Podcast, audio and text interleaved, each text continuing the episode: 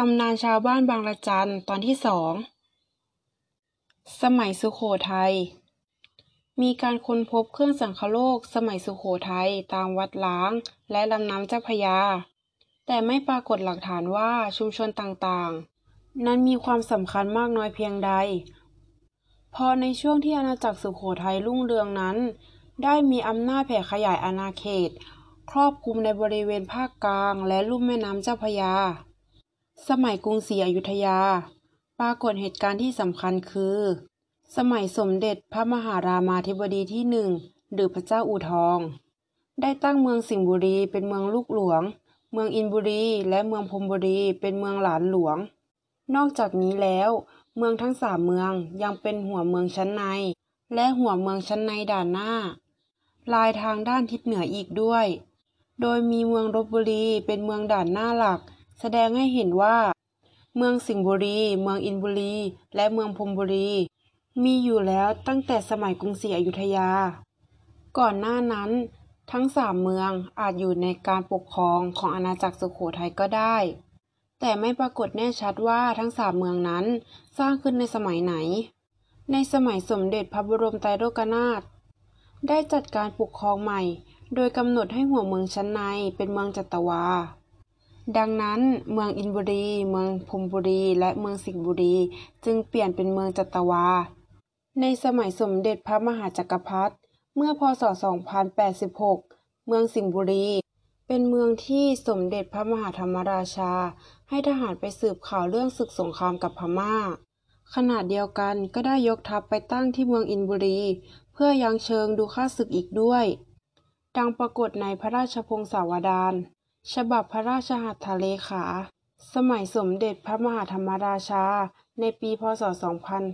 2110 หลังจากสมเด็จพระนเรศวร ทรงประกาศอิสรภาพได้ไม่นาน พม่าก็ได้ยกทัพมาตีกรุงศรีอยุธยาอีกครั้ง ครั้งนี้พม่ายกกองทัพมาสองทาง คือทางเหนือมีพระเจ้าเชียงใหม่เป็นแม่ทัพ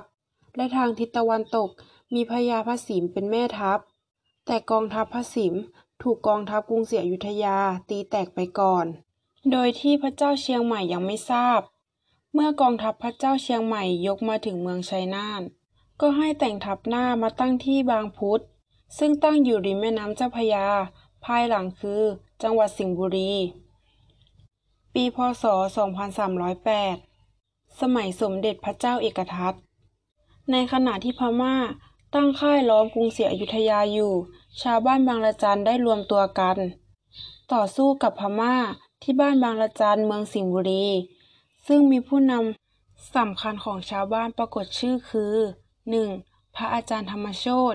2. นายแท่น 3. นายโชต 4. นายอิน 5. ในเมือง 6. นายทองแก้ว 7. นายดอก 8. นายจันหนวดเขี้ยว 9. นายทองแสงใหญ่ 10. นายทองเหม็น 11. ขุนสัน 12. พันเรือง โดยชาวบ้านบางระจันได้ต่อสู้กับพม่า และสามารถเอาชนะกองทัพพม่าได้ถึงเจ็ดครั้ง จนถึงครั้งที่ 8 ชาวบ้านบางระจันจึงพ่ายแพ้ ในวันจันทร์แรมสองค่ำเดือน 8 ปีจอ พศ 2309 รวมเวลาที่ไทยลบกับพม่าทั้งสิ้น 5 เดือน คือตั้งแต่เดือน